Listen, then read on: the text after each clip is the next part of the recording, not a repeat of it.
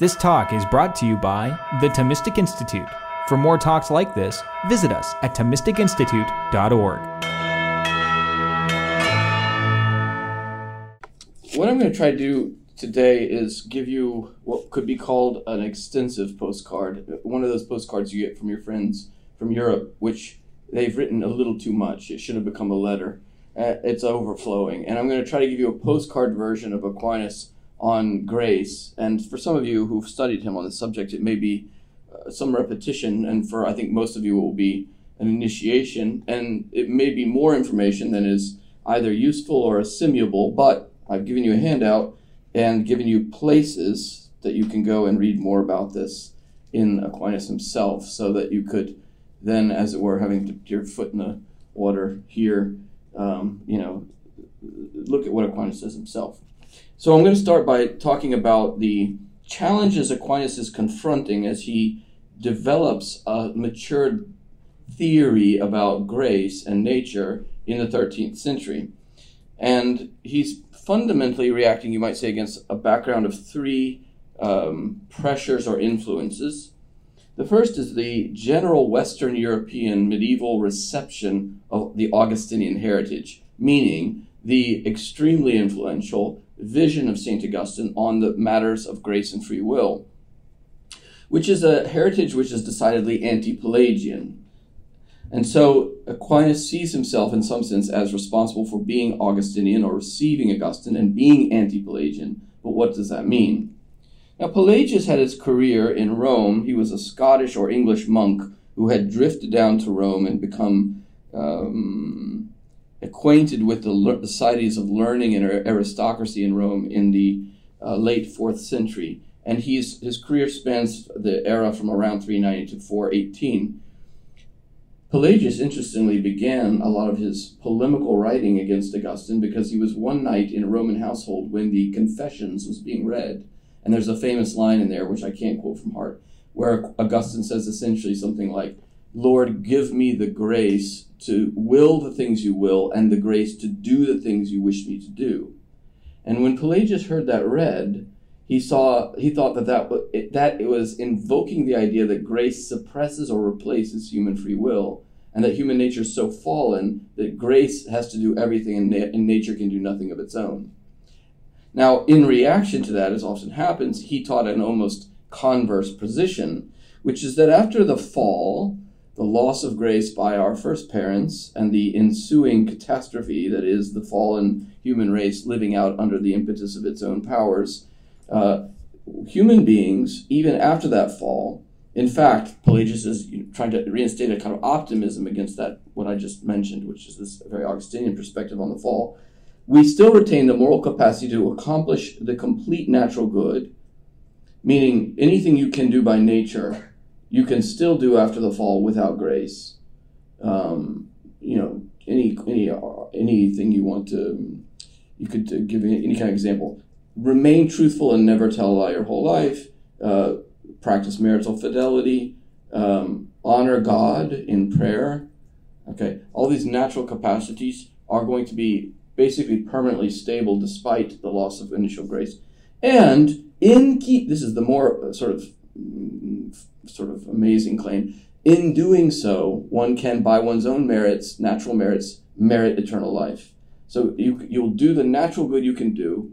You can be a good person by living natural virtue, and you can be saved. Now, this is a these both these positions are rejected by the Catholic Church, starting at the Council of Carthage in 411, in which the northern African bishops condemned the theories of Pelagius and Celestius in a series of um, dogmatic bullet points. So Augustine taught in line with the larger church uh, kind of tendency at the time that as a fall, uh, as a consequence of the fall and of the ensuing status we call the state of original sin, the human being is wounded in nature and consequently cannot accomplish all our acts of natural goodness, even things we would be able to do by our own power prior to the fall. That in a state of grace would be, you know, incumbent on us as, as pertain to us in view in virtue of our nature and we cannot merit the grace of eternal life. Consequently, we need grace for two reasons. We need grace to heal our natural powers which are wounded, and we need grace to elevate our natural powers so that we can orient ourselves towards God. Now, the way I'm stating this, in case you just in case some of you are Augustine experts, I'm giving a very Thomistic reading of Augustine by talking about nature in Augustine because he doesn't talk that much about nature and grace. He talks more about free will and grace, and that's a big difference. But I'm because of this as a postcard, I'm giving you a Thomistic spin, and it's a defensible one, but it would also be a controversial one. Okay. Now he then works out an idea about what grace is. Okay, so what do we what have we got so far? Besides a little history, we need grace to heal our nature and to elevate our nature in view of eternal life. That's it. How's that going to work? Augustine gives a very detailed theory about grace, and he comes up with you might call categories of grace. Grace is prevenient, meaning it has to come and act on you without you before you get going to elevate to like move you toward God. Right? So God has to initiate your conversion, a person's conversion, not ourselves. It's operative because it works in us before we begin to work. But also, and very importantly, grace is cooperative, which means when I or you or any Christian person cooperate with God in grace, He's not just giving you the initial grace and then seeing how you do. Like, I'll put a little gasoline in the car and then I'll see how you drive it around. And if you're very good, I'll give you a little more gasoline. It's He's He's giving you the car and the gasoline at the same time.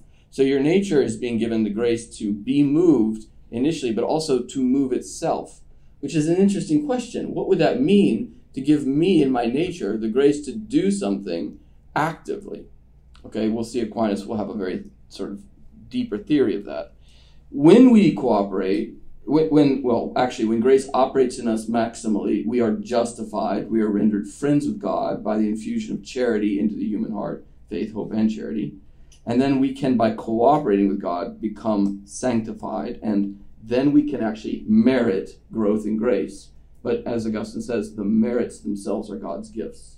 So we can really do things of our own nature, found the Thomistic Institute at the University of, I don't know what, uh, we got to pick one that we haven't gone to yet, you know, Georgia Tech anyway, in cooperation with God's grace, you know, I mean, it doesn't have to be. There wouldn't have to be grace, but there might be. So, but then the thing is that you could merit grow, greater growth in grace, and so fidelity to God in the life of theological virtues of faith, hope, and love can merit or proportion you to augmentation in the order of grace. Now, I just said all those words very qu- quickly, but when you get to the Middle Ages, things like prevenient grace, operative grace, cooperative grace, justification, sanctification, and merit this is absolutely part of the intellectual infrastructure of the medieval university. You have to make sense of this stuff. And everyone, be it Bonaventure, Aquinas, uh, Scotus, Albert, they all have theories on all these categories. Like, what are these things? How do we understand them? Okay, so it's this is in the background, it's the most important background. But then there are two other challenges that are coming Aquinas' way, and one of them is the challenge of anti Christian Manichaeanism, the famous Cathar movement that the Dominicans were founded to preach to. And these are people who believe that basically uh, human nature, as we experience it now, is a punishment for sin committed by souls prior to embodiment. We were souls who sinned angelically, and we have fallen into bodies as punishments, and the body is a lower realm of, uh, you might say, um, yeah, matter created by a lesser God It's a dualistic system. So the, you know, the material world is created by a lesser God. These are very strange ideas. But the the idea that the human universe is basically marred by evil um, is not is a kind of generic truth that they held that is still a generic affirmation they held that's still around.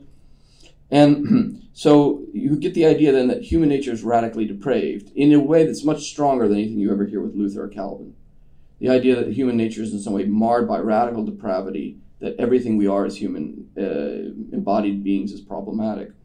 Now that's a that's the you know Augustine was a Manichaean in his youth before he became a Catholic, and so it's like the far side of Augustinianism you don't want to get into. And Aquinas is seeing it reemerge around him, and so he needs to emphasize the goodness of nature, the goodness of the human body, the goodness of the soul created by God. Okay, the, the basic, the natural integrity of the human being made in the image of God is good, which is a very classic Catholic principle. And then the last thing is he's got the reception of the Aristotelian corpus to deal with, where you find human nature, if you read my note there, explained without reference to grace or the supernatural, in this in the sense that they, they look at Aristotle and think this man understood a lot of things about human beings without Christian revelation. And this raises the question whether the human being is best understood by forgetting about grace and revelation entirely.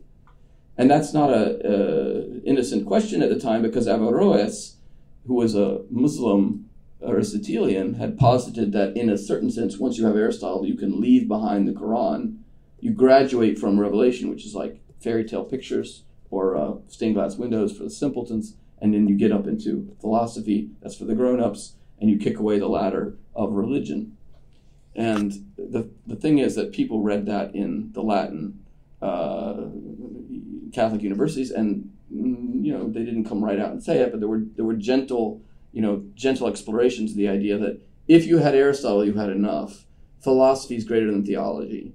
Give up your religious beliefs and enter into the world of grown-up, rational, philosophical understanding, which, as we know, was reiterated in a massive way in the Enlightenment, and all kinds of great grandchildren of the Enlightenment uh, coexist with us now today. So Aquinas sees this challenge very clearly so he needs to accept, as it were, the, the true accounts of human nature that are, he's, he's seeing in Aristotle, but also show how, you might say, the Aristotelian man or the Aristotelian human person is open to the world of grace. What are philosophical arguments employed from the Aristotelian, within the Aristotelian purview or landscape, to argue to the Christian philosopher, qua philosopher, qua Aristotelian, that he or she should be open to the mystery of revelation. Grace, receiving grace is reasonable. Being open to revelation is reasonable.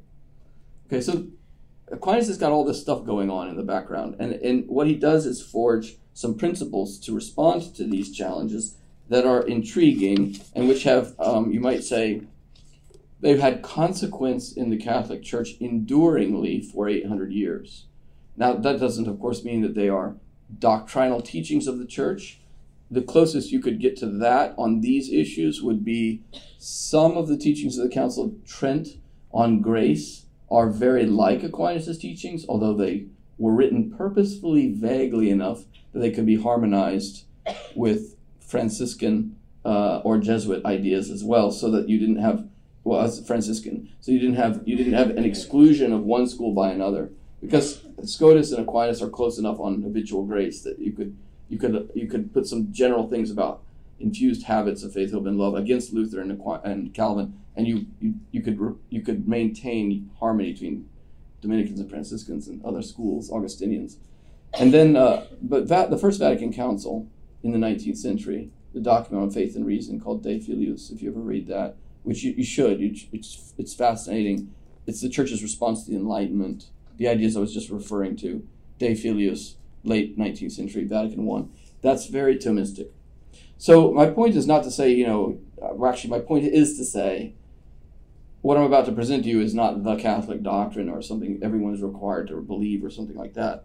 But it is, it is in the conversation still after 800 years, and many people are in this line of thinking in the church, which shows you that it's just an extremely powerful synthesis, which I'm only going to allude to and I basically got it. I've got you know a lot of subheadings, but uh, basically four headings. First, what about natural inclinations? So Aquinas thinks that Aristotle Aquinas is not simply an Aristotelian. That's that's just not an accurate understanding of him as a medieval philosopher.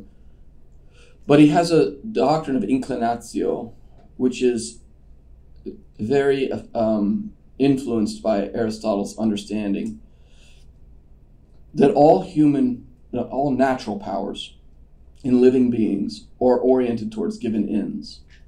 The, the, the little wolf hunts the little rabbit because he's hungry and he has a natural inclination to nourish himself so as to survive.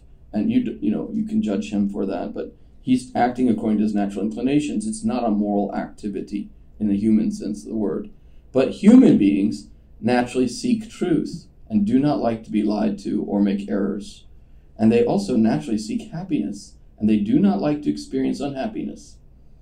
And so you have natural powers and inclinations in us that characterize us as the kinds of living beings we are, oriented towards certain ends. And you can look at the vegetative ends of growth, self repair, and reproduction, the sensate ends, the animals that are sensate, that have the same ends as the vegetative realities, but use their sensate knowledge to pursue self nourishment, self repair, self protection, and reproduction. And then you can look at human beings who perceive and are able to orient toward higher spiritual realities.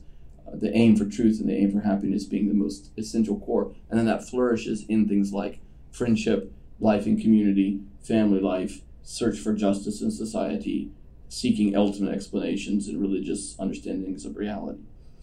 And you'll find that some version of that in, in every human culture. Um, okay, so Aquinas starts. From, we're going to start with the uh, the big objection. Isn't revelation or grace or any of this Christian talk about things that are effectively unnatural to human beings? Because in our philosophical integrity, we should find the truth through our own means, our own natural inclinations, and not need to depend upon the higher realm of grace. And basically, what Aquinas argues is that human beings have a natural inclination to desire to see the fullness of the truth and to attain the fullness of happiness, whatever that might be for a human being. And one can argue from this discursively to the natural desire to see God the first cause. I'm not going to give you the argument here. I give you the place in uh, Summa Theologiae Prima, Secundae, first part of the Summa, question 12, article 1, and then a huge treatise on this in the Summa Contra Gentiles, chapter 3. This stuff's all available online. You can just Google it. You can start reading it. It's it's technical but accessible.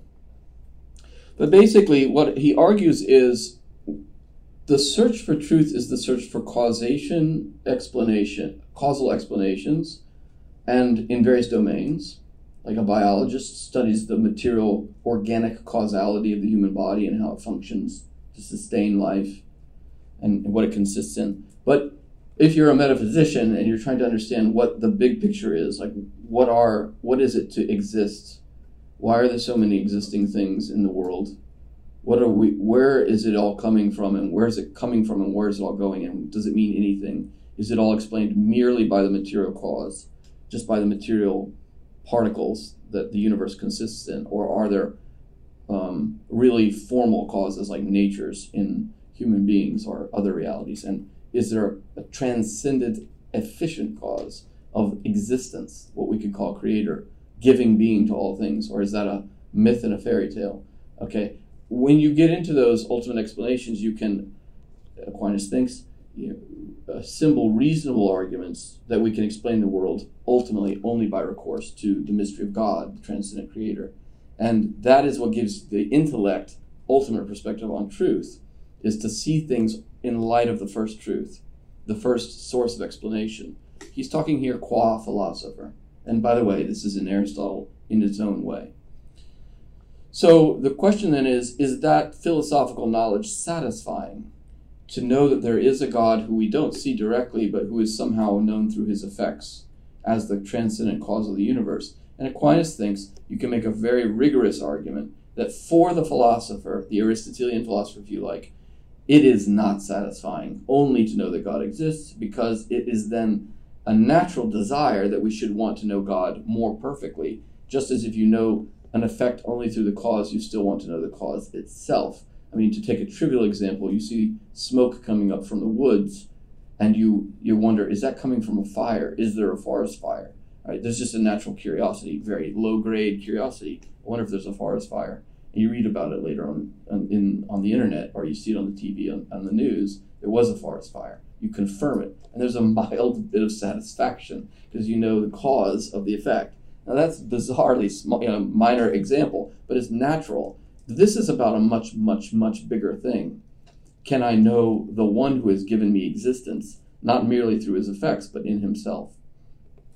And can I find a happiness in knowing God that would be so stable, so enduring, and so per- perduring that I would be forever blessed or forever beatified, able to be happy in an, in an in a permanent way that could never be, um, you know, eradicated. So that's also, I mean, that's a very almost dangerous question to ask, but that's a question Aristotle goes right into. You know, how can, can we have permanent happiness in this world? And in some ways, Aristotle says we can't, we may not. You know, so there's a real question there actually about whether human beings are the kind of thing that can ever be happy.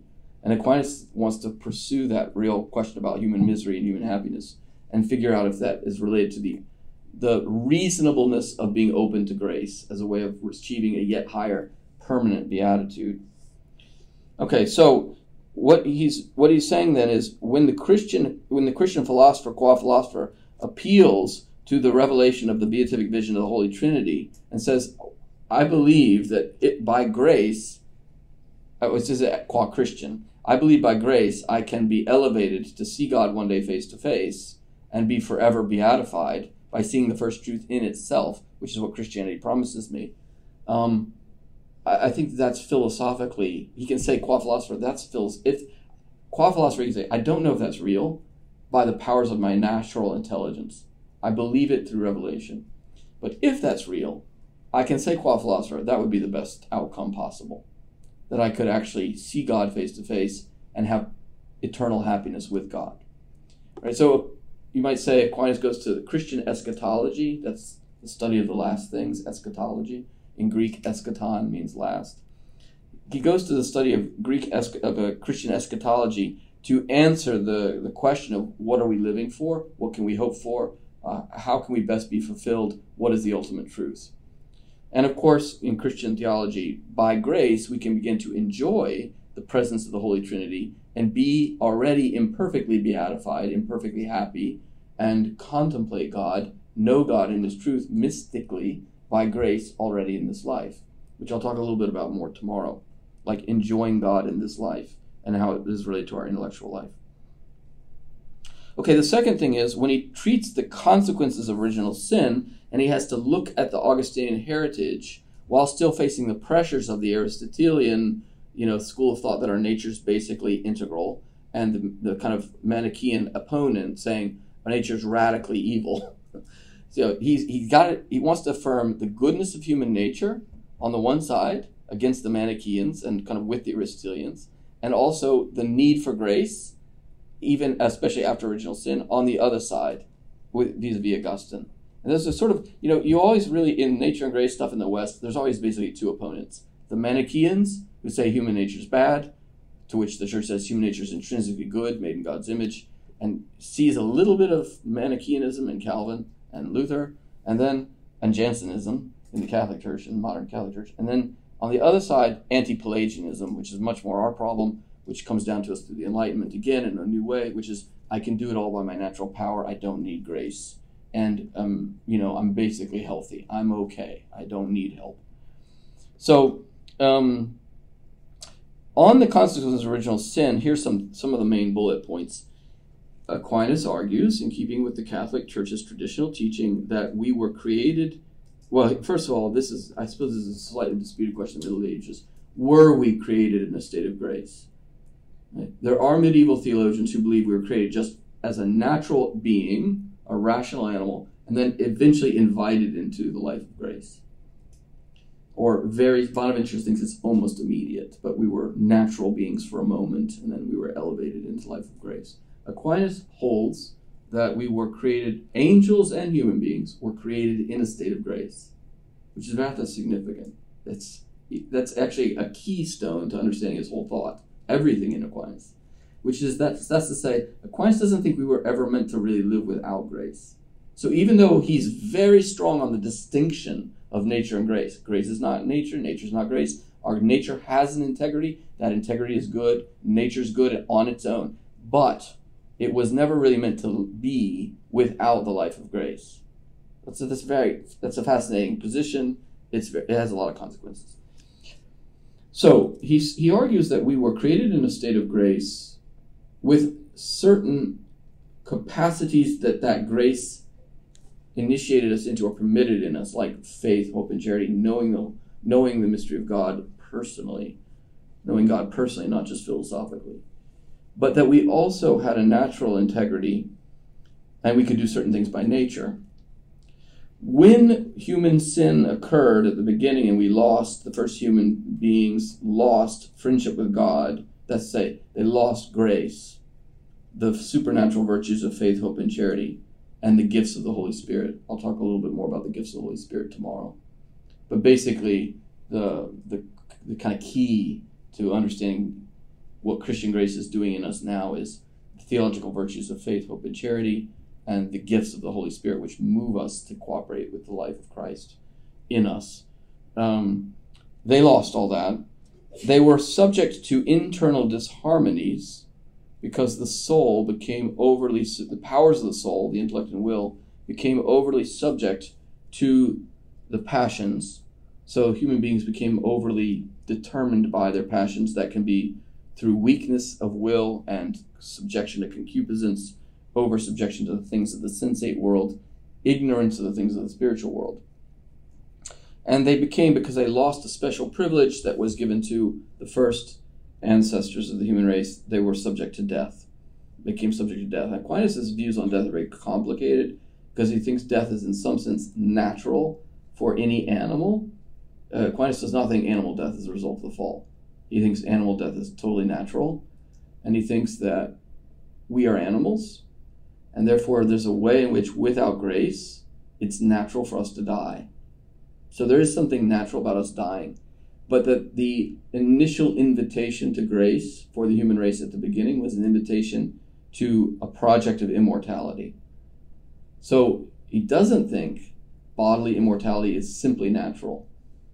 Actually, bodily death is more natural. But we were created in grace so that we could live as a body and a spiritual soul in as one being, body and spiritual soul, in harmony with God's grace, in view of a project of immortality. You might say something like the Virgin Mary's assumption into heaven. That would have, you know, there's some kind of project of cooperation with grace in view of eventual glorification.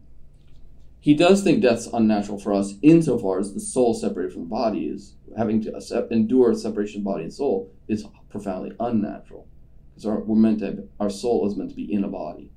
Right, so we're in a precarious state for Aquinas. We we have a, a naturally mortal soul, a natural mortal body. We have a soul that's meant to be in a body, but we can't procure immortality for ourselves. So we need something else. They lost that, our first ancestors. That's the idea. So now the soul, the spiritual soul, is created in the body but subject to death, which is a pretty awkward state to be in.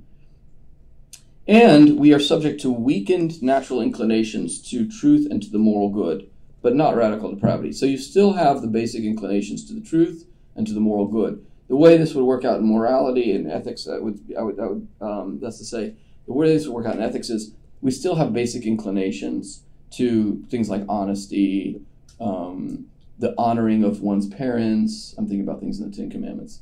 Uh, to not to respect human life, to not take human life, to uh, you know, people have a natural inclination to marry and to believe in marital fidelity, to understand that it's somehow a natural good, uh, or a natural inclination not to steal. Okay, respect other people's property. That's in us. We don't we don't have to reflect too much to know that those are good things. And we kind of know it quasi in a vague, instinctual way without much justification.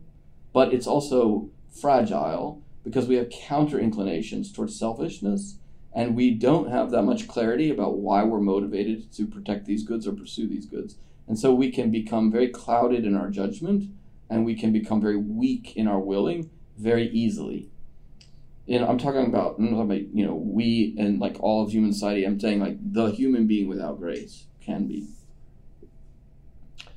Um, so what you what you get is a picture then of where there are real consequences of original sin. Everything is not well. I'm emphasizing the negative kind of following the Augustinian realism, so-called Augustinian realism. Like we are subject to death.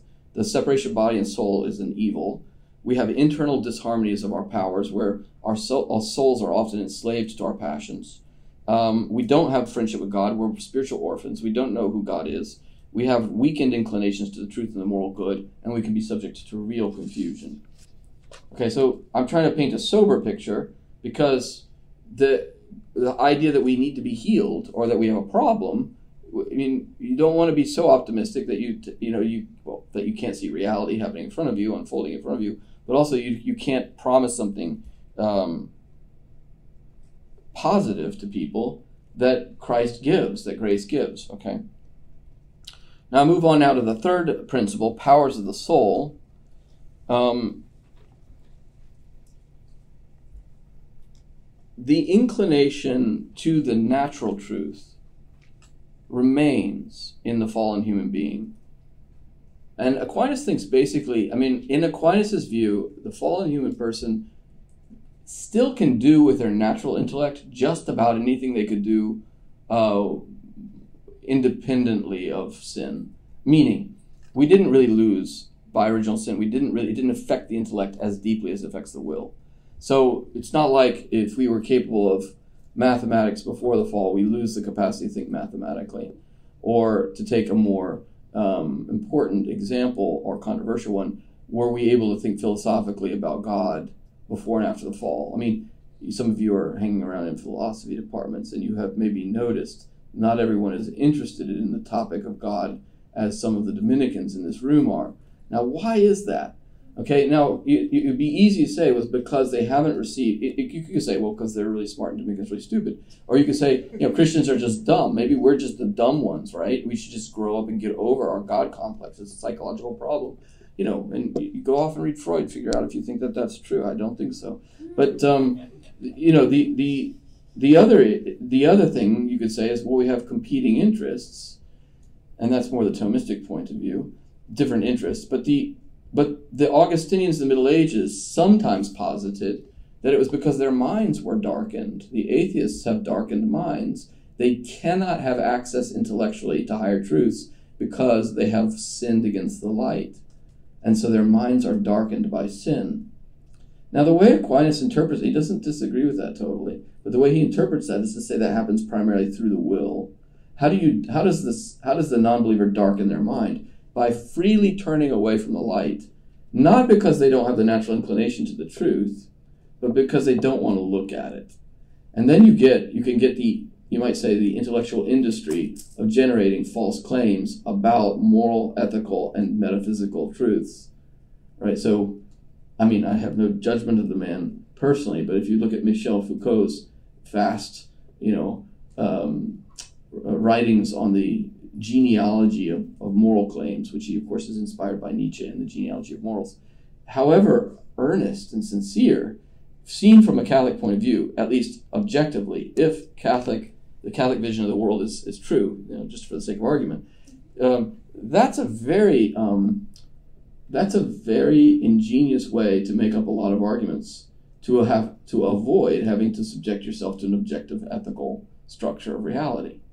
And it may be done sincerely, but it would be, in some sense, um, related to what Aquinas would see as the darkening of the intellect under the influence of the power of the will, wherein the reassignment of preferential loves, the reassignment of preferential loves, will affect how you make massive judgments, ma- judgments of massive importance about both theoretical and ethical truth. Right. So if if you have a, a mm, if your primary emphasis in reality is set on you know economic uh, and social justice in the immanent frame of this world only, you're going to at least have to take Marx Marx's view of the world. Well, you have the opportunity to take Marx's world much more seriously than if you have a medieval view that you think there is life after death. Because one of the the idea of the you know religion is the open to the masses. One of the ideas behind that is you have to stop telling people lies that they're going to, achieve justice and equality after this life. We have to have it happen. We have to make it happen in the immanent frame of this world. So we need to create a new structure of revolution so that we really change the relationships between people that are unjust in this world and stop putting it off to an imaginary world to come. Okay, so the point is you have different mm, loves and priorities that then affect judgments of the mind, and the judgments of the mind can in turn inform the the priorities of the loves. Because if you're trained in, for example, classical Marxism in Eastern Germany in 1970, and you are basically uh, accepting of that theoretical framework, it's going to affect what you think you should love and not love. So you still have the natural inclinations of the powers, but you're going to have a lot of um, uh, your your range of intellectual interest and your priorities of loves are going to be deeply affected by the way you ar- arrange in new ways your speculative and, and ethical priorities. And if truths are inconvenient to you as a consequence of original sin, you could show a lot of antipathy toward them. So we can see this in mass in, in major ethical debates today, where there's a kind of almost dogmatic or catechetical certitude of non-religious people uh, regarding unquestionable ethical teachings based on a, a, profound personal antipathy to the possibility that in a debate or in a, in a context of study they could be challenged or find something to be wrong with their viewpoint, which is not a, a healthy state of, of, of, of reasoning. Um, okay, what does grace do? It heals the natural inclination of the person toward the natural good. So, grace is, in principle, supposed to make you more of a truth seeker and more of a happiness seeker. One thing that grace does is it gives you a lot more hope that you can find deep happiness, which can make you much more vulnerable and less cynical. And it can it, it, it leads your mind into the confidence that the first truth can be known. So the faith itself invites speculative theoretical thinking about God. Because, you know, I know by faith God's real. Wait, is that philosophically unreasonable? A lot of intelligent people seem to think it is. Oh, I have to deal with this. Um, I have to think about this it elevates all it doesn't just heal our inclinations it also elevates them from within um, so that we can uh, that we can aim toward higher goods that are properly supernatural okay so this is a very important point um, aquinas basically argues in uh, a text i think it's in uh, I think it's in Prima Secundae 85. Did I give you that text? Uh, that's on the. Um, no, it's on the theological virtues. Yeah. Mm. Sorry, just a second. Yeah, I don't know if I gave you this text, but in the in the Prima Secundae, at some at some point, basically, when he writes about um, the, the theological virtues, the necessity of the theological virtues, he argues that Christian grace doesn't just heal the powers of the soul, it also elevates them to a good they could never obtain by their own natural power, namely, immediate friendship with the Holy Trinity and the possibility of eternal beatitude with God, which we begin to enjoy already in this life. To be friends with God in this life, to know God, and to love God through faith, hope, and charity. These theological virtues then elevate our, our intellect in, and will in the line of the search for the truth and the line for ha- the search for happiness that, that's say not against those natural inclinations, but elevates them beyond their own natural range or power into living friendship with God in the darkness of faith, in the poverty of hope, and in the possession of union of love. Okay, so we can live now as friends with God, and in doing that, we're inclined now into this numinous relationship with God in Himself. Um, then the, my fourth little book. This is D four, right? that this gives this because this is not just like occasional. God doesn't just occasionally swoop down like give you lightning bolts of understanding of who God is, but actually gives you stable powers and dispositions by which you can live in habitual friendship with God. And these are the theological core theological virtues of faith, hope, and charity. Faith is in the intellect. Hope and charity are in the will. What the, in, in this and Aquinas calls these, and this is novel in him, infused habits infused habits of faith, hope, and charity. The infused, ha- like, so let's say you have the habit of uh, mathematical calculus. What would that mean? At least one of you here has a habit of mathematical calculus. That means that you could, uh, on any given occasion, when presented with a reasonably difficult calculus project, a pro- uh, problem, solve the problem because you have the habitual knowledge to just do it right then. Like, or you have the habitual capacity to play the violin. So I hand you a violin, and it, it, you make something other than shrieking noises. You make beautiful music come out of the violin, right? That's an active habit. You have that, right? And we're all developing active habits in some way or shape or form, in in studies and, and other in other ways. Well, what faith gives you is a stable disposition that you can at any given time believe in Christ and begin to think about the truth of the world in the light of the fullness of the teaching of the Catholic Church. You have access to the mystery. Now, you didn't you don't get this just by your natural powers, but by a gift. typically with baptism, not always, sometimes it comes before baptism, and strengthened by baptism in an adult convert. Sometimes you get it in baptism and you kind of ignore it for a long time, and then somehow you get awoken up to it or return to it. You can even lose that habit. You can sin against faith and lose it, and then it can be restored. Okay, so that gives you a stable structure for intellectual engagement with God. And then hope and love are oriented toward the possession of God. Love is basically hope is a desire for the ultimate union with the ultimate good. Of uh, hope is also hopes about living unto God in this world in light of everything that is given to us as a means of practical life. So to hope is not just to hope that I will one day come into union with God by love, but that I can make use of all the challenges and opportunities, the joys and sorrows of this life to grow in my relationship with God. So it's, it got, it's got to do a lot with, uh, it's the virtue of, com, of the combatant. Because you have to, with hope, you have to fight to begin to continue to desire and hoping, desire God and hope in God in the midst of all circumstances of life and acquire prudence around that, which I'll talk a little bit about more tomorrow. And by love, we can st- habitually, st- stably possess God.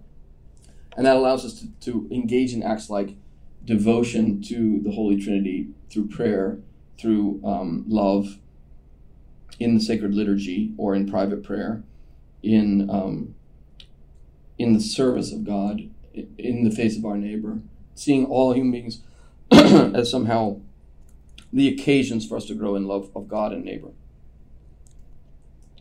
Okay. And then grace provides us with gifts of the Holy Spirit that move us punctually toward a life of union with God in deeper forms of spiritual life.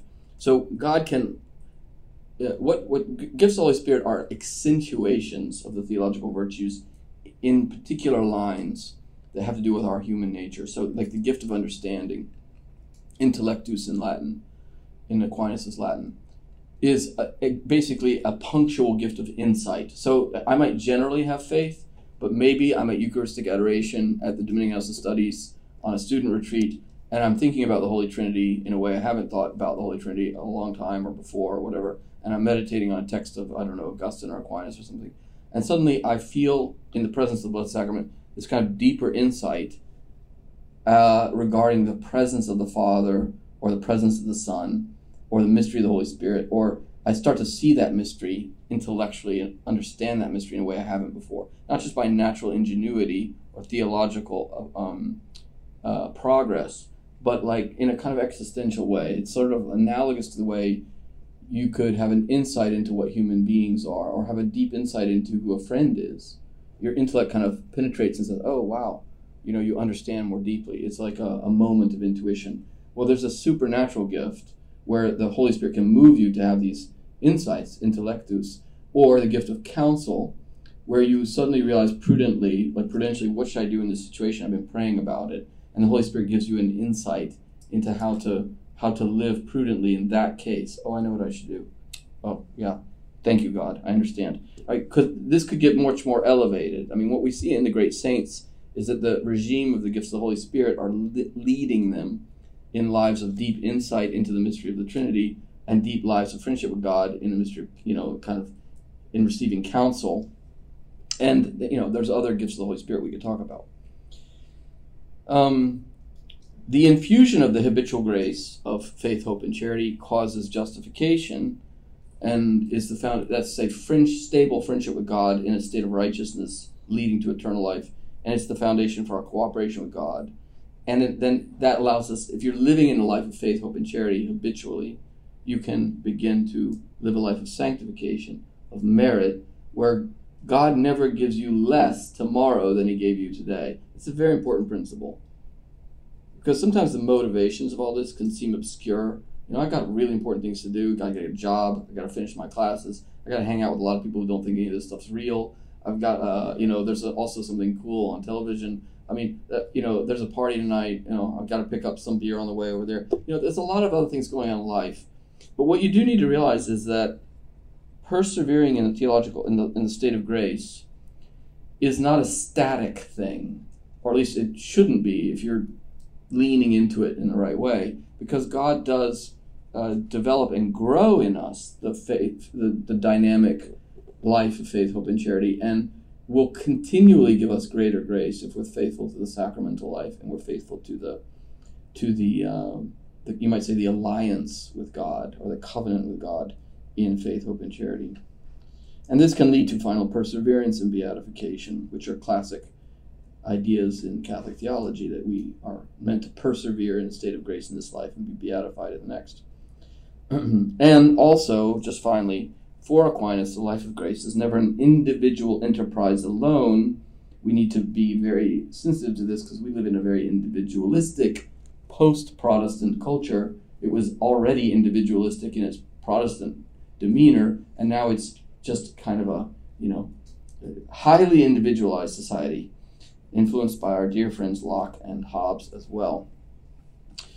And so, yeah, the Christian life is a life of individual responsibility, but it's also a collective enterprise of life with others in the mystical body of the church, aided continually by the sacramental life. And so it's not simply an individual uh, project of a, a burdensome individual project of sanctification. It's a collective life of friendship with others, wherein, in a collective search for the truth and for happiness, we are um, so many different persons made in the image of God living in a communio or a communion of the pursuit of life in the Trinity. Okay, so I'm finishing there. I didn't sin too greatly by going over, and I've finished reading my long postcard to you. But I'm going to open the floor for questions. This gentleman back there.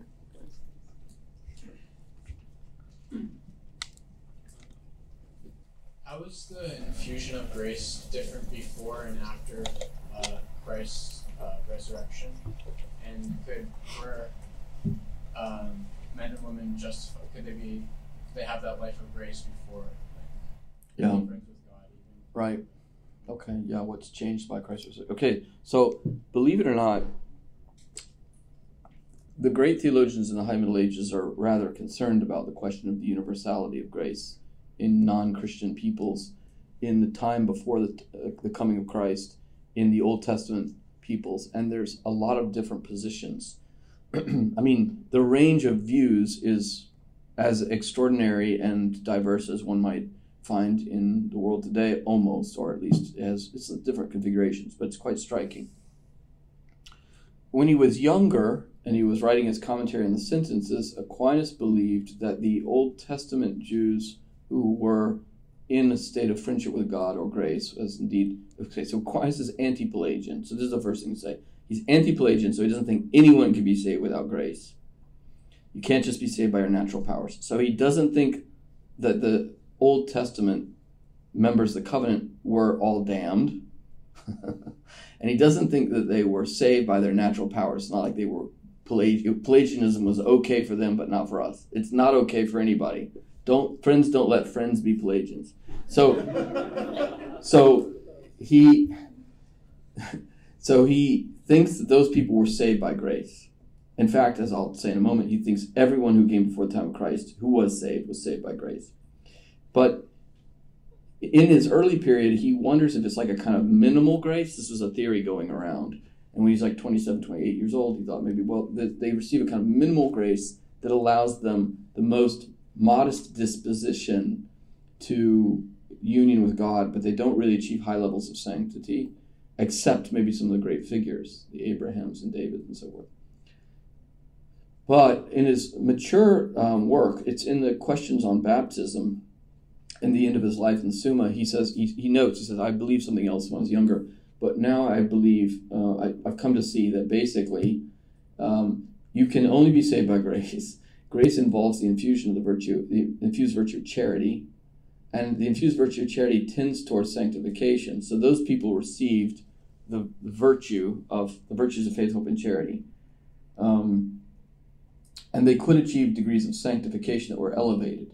He says, now, in the Christian dispensation after Christ, the, the, the, the disposition of infused grace to sanctification in the people of God will be A, more intensive, and B, more extensive. So more people will receive it, and they and more people will receive it. In there'll be more saints, more highly sanctified people. So then you have questions are like, well, how well, how did the Old Testament Jews believe in Christ if they were saved by faith, or were they saved by faith, or were they saved by works of law? Paul seems to say not. Okay, so Aquinas argues they were saved by faith, like Christians, faith, hope, and love. Not just faith, but faith, hope, and love. But they were saved by faith, hope, and love in the mode of the, in their time and place, which means they believed in Christ by way of anticipation, in that they believed in the law and they believed in the covenant, which promised an, an eventual universal deliverance of the human race. And insofar as they believed in those explicit teachings, they believed implicitly in the Redeemer who was to come. So then he has this idea of what he's called explicit faith and implicit faith. So people can have different degrees of explicitness. For example, I would guess most of you have not reached as explicit a theological understanding of the patrimony of the Catholic Church as Father Dominic Legge or myself, because we sit around and study it all the time. And Aquinas says, he asks this question Does that mean that people who have a less explicit faith cannot be saved? He says, Well, no. None of us have a perfectly explicit faith. The church is going to declare some things doc- doctrinally in 200 years that none of us know now, or that some of us could get wrong now innocently because we haven't got all the, the fullness of the light. Those things are already revealed in the apostolic deposit of faith, but they've not yet been fully fleshed out conceptually explicitly. So you, you do have this problem of like imperfect degrees of knowledge, but it's okay. You can kind of know Christ explicitly, but know the full teaching of Christ only implicitly. You can know the, the Jewish revel- Old Testament Israelite revelation explicitly, and therefore know Christ implicitly. And then he says the ancient uh, non elect peoples, the people who were not living in, which of course the vast majority, they didn't know how old and how extensive the, it was, but they, they knew they were the, the majority the people who are not in the Israelite covenant before the time of Christ could believe in what he calls the preambula that God exists, that there is a, sa- a mystery of the sacred, and that the sacred governs our lives through divine providence. So they could have a general and, un- and confused notion of God and divine providence. And it would be possible, now that's not enough, but God's grace could work through that. And, you know, he doesn't say we can know how it all worked and who it affected. There's a lot more one can build on that account and get into micro details about like what would it mean for grace to work in a person who's not baptized and who doesn't enjoy the privileges of knowing God through the medium of divine revelation. How can God's grace work in their life? And so you do get kind of Thomistic theories of that in the modern period by people like Charles Journet and Jacques Maritain, and uh, it's it's a it's an ongoing theological uh, question. Um, so, Father, you spoke about uh, one of the effects of grace being increased vulnerability, yeah. decreased cynicism. Yeah. Um, in a lot of the Psalms, even like in the Vespers, um, it mentions like sort of fabulous uh, implications of divine protection. You know, 10,000 will fall to your right, but you will be untouched. Uh, you will crush the scorpion and the serpent, stuff like that. Um, and then we also speak about things like indomitability, against you know temptations and sort of disappointments. So when you speak about vulnerability, I'm presuming you mean a sort of openness of the soul to God's activity. Could you speak a little more on that? Exactly what you mean? Yeah, it's a great question. I mean, look, it's true that grace also makes us much stronger. Grace makes us more vulnerable, and it makes us stronger with time. Um,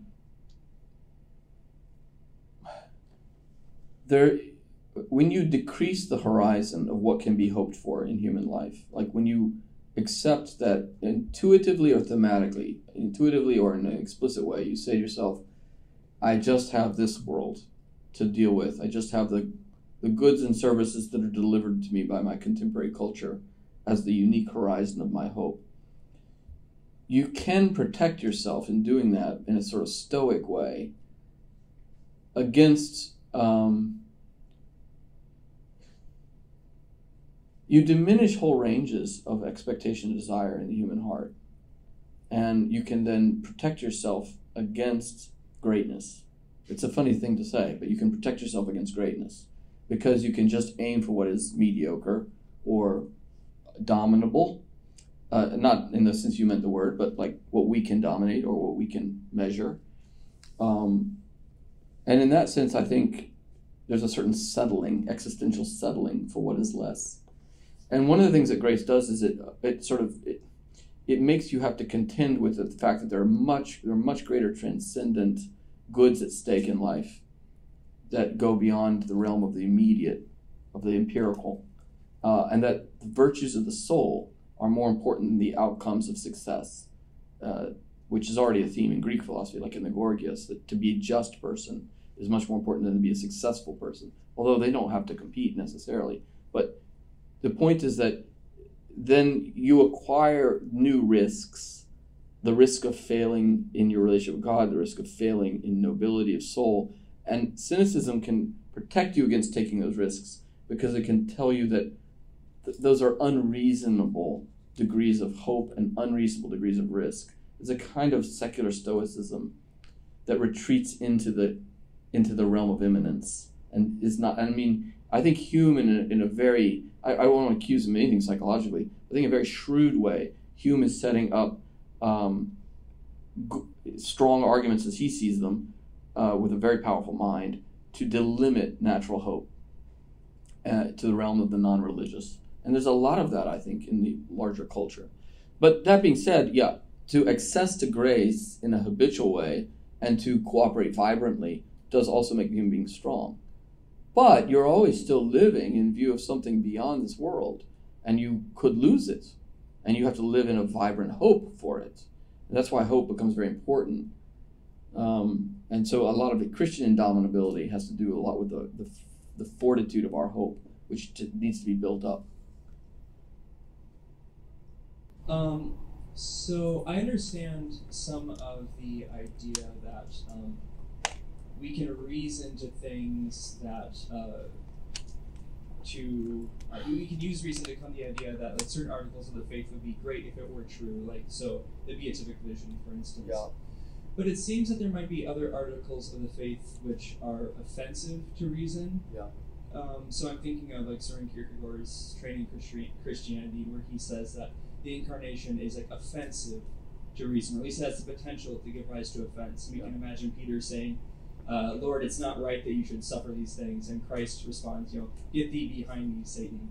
Um, where it seems that like Peter's just saying, "Look, it, it, you're you're the the king, you're the Messiah. It's not fitting that you should suffer these things," and that seems to me to be a reasonable thing to think, in a sense, though um, we would say it's false. So, uh, where is there some kind of line we can draw where um, it there are certain parts of the faith which do make sense to reason, certain things which are offensive to reason, and we just have to accept by faith, or do these things always kind of fit nicely together? Okay, so there's no one Catholic answer to that question because there's different schools of thought in the Catholic Church about that question. Um, um, Kierkegaard is writing probably directly against Lessing.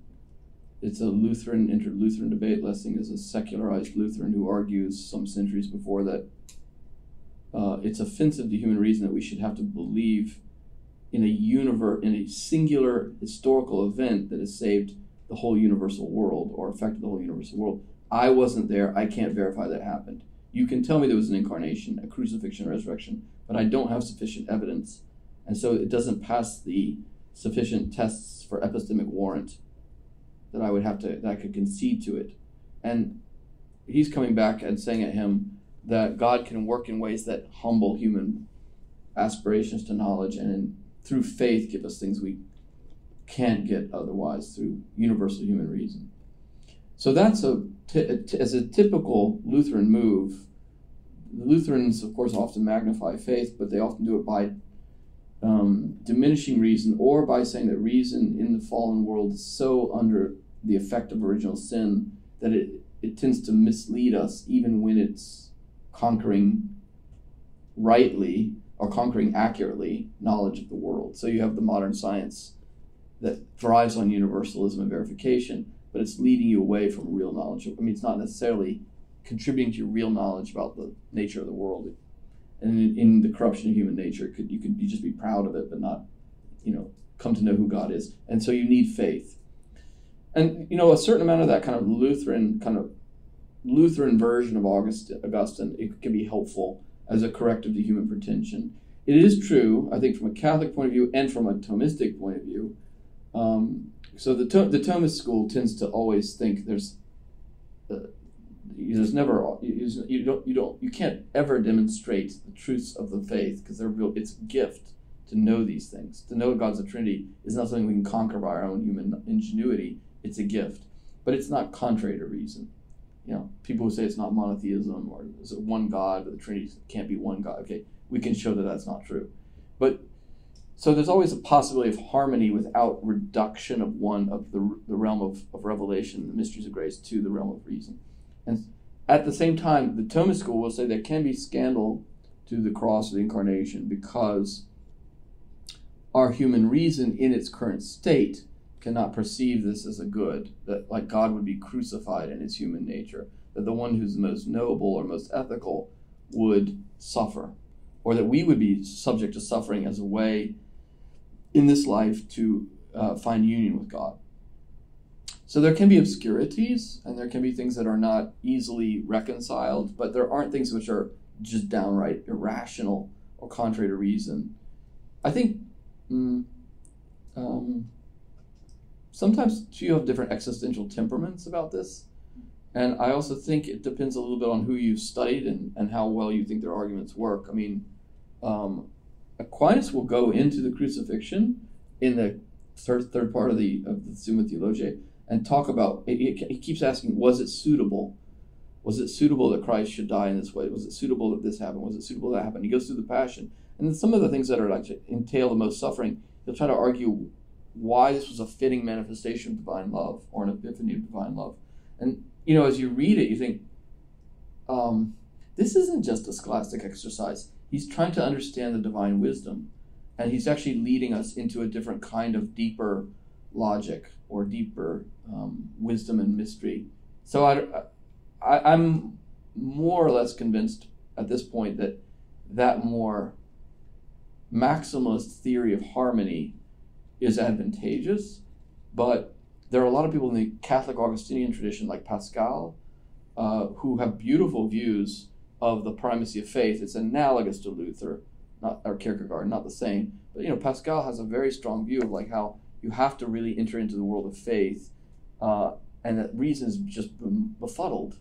Um, and then there's a new intelligence of faith. It's a higher thing, but it's it's not necessarily you know it's almost like there's two worlds: the man of reason, and then there's the man of of of, of faith, and they're like almost two different worlds. I I've never really bought into that, but I find his vision very intriguing. You know, so it's a conversation in Catholicism. Um, so, Father, um, I, I heard that earlier you said about um, infused habits that um, if we sin, that we could sometimes lose those habits but then regain them. Is it okay if you could elaborate more on that? Yeah. Okay, so the most tip, so when we are baptized, it's a doctrine of the faith that we receive faith, hope, and charity and are state and placed in a state of grace and friendship with God by justification. So, uh, to, to cut to the quick, when you're baptized, you receive faith, hope, and charity, the three infused virtues. How do you? How could you possibly lose them? Well, you could fail to use them much. You get the, the child, for example, whose parents never took them to church. But at some point, the only way you can lose them is if you sin against them. And what people sin against most typically is charity. And the way we com- you know sin against charity is by committing a mortal sin, um, which is not a rare thing. And then what you do if you committed a mortal sin against charity is you go to confession and you confess it. And the grace of the sacrament of confession is that it restores you to a state of grace, meaning it restores the, the, the, the infused habit of charity. Confession is the occasion for the new infusion of, of, of these lost virtues. You can also lose hope. Um, I think the most typical way that looks is like the person who residually knows that there's they still identify in some way as Christian or Catholic, or they, they know something about the faith, but they ceased to practice it. I mean, it, it's not the only way you can lose hope, but it looks like hope is about taking the appropriate means toward union with God. Like a, good example, natural. I'm hoping to be a brain surgeon. I am, right now, me. Okay. Um, that's that's great, Father. That's great. Um, I bet you can do a lot of stuff like that. You're going to also be a jet pilot. Okay. So, uh, where are you going to medical school? Oh well, I'm not going to medical school. I'm just hoping to become a brain surgeon. You know, eventually. Did you do organic chemistry in college? Nope, didn't do that. Okay. How are you going to do it without the medical prerequisites? I don't know, but I'm really hoping to become a brain surgeon. Okay, right. That's a crazy person, right? What, like Why is that person crazy? Because they don't have, they're not taking the means to achieve the end. So it's not real hope. That's where the person who's in organic chemistry at, you know, uh, University of Michigan is like, I'm studying organic chemistry, it's killing me. Why are you doing this? I want to be a brain surgeon. Whoa, that's hard. Yeah, I hope to be one day. Okay, and then 10 years later, they actually are a brain surgeon. You know, like, wow, they got there. They had to take all those means, okay? So at some point, if you stop hoping it can be a brain surgeon, you drop out of organic chemistry because you don't hope anymore. Okay, you can drop out of mass because you don't really hope anymore. Okay, so the theological virtue of hope is like taking all the means to union with God.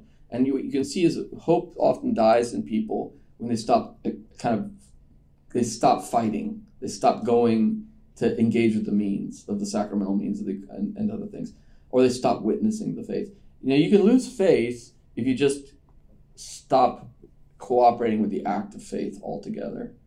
And that I think you usually have to consent and then begin to rehabituate your mind to unbelief.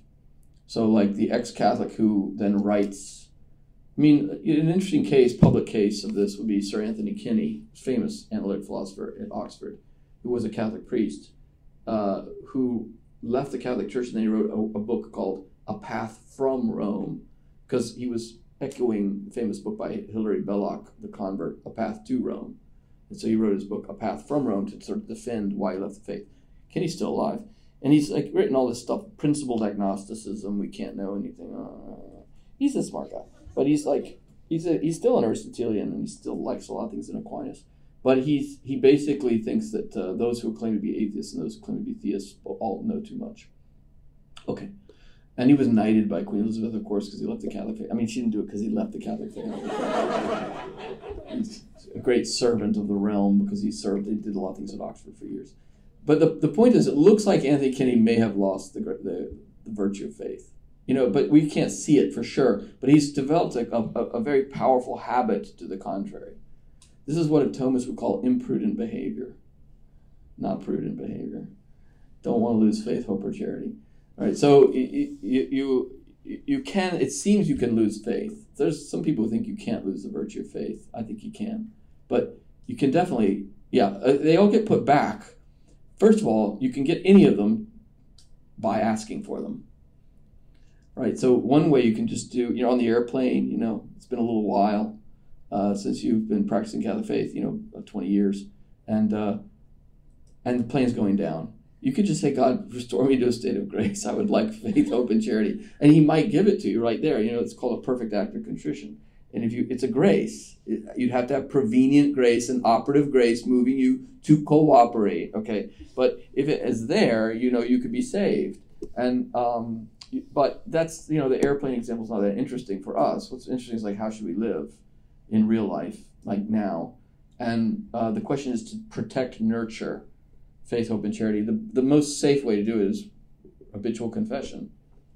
Habitual confession is the only way to have practical certitude that you're in a that you're very likely to be in a state of grace.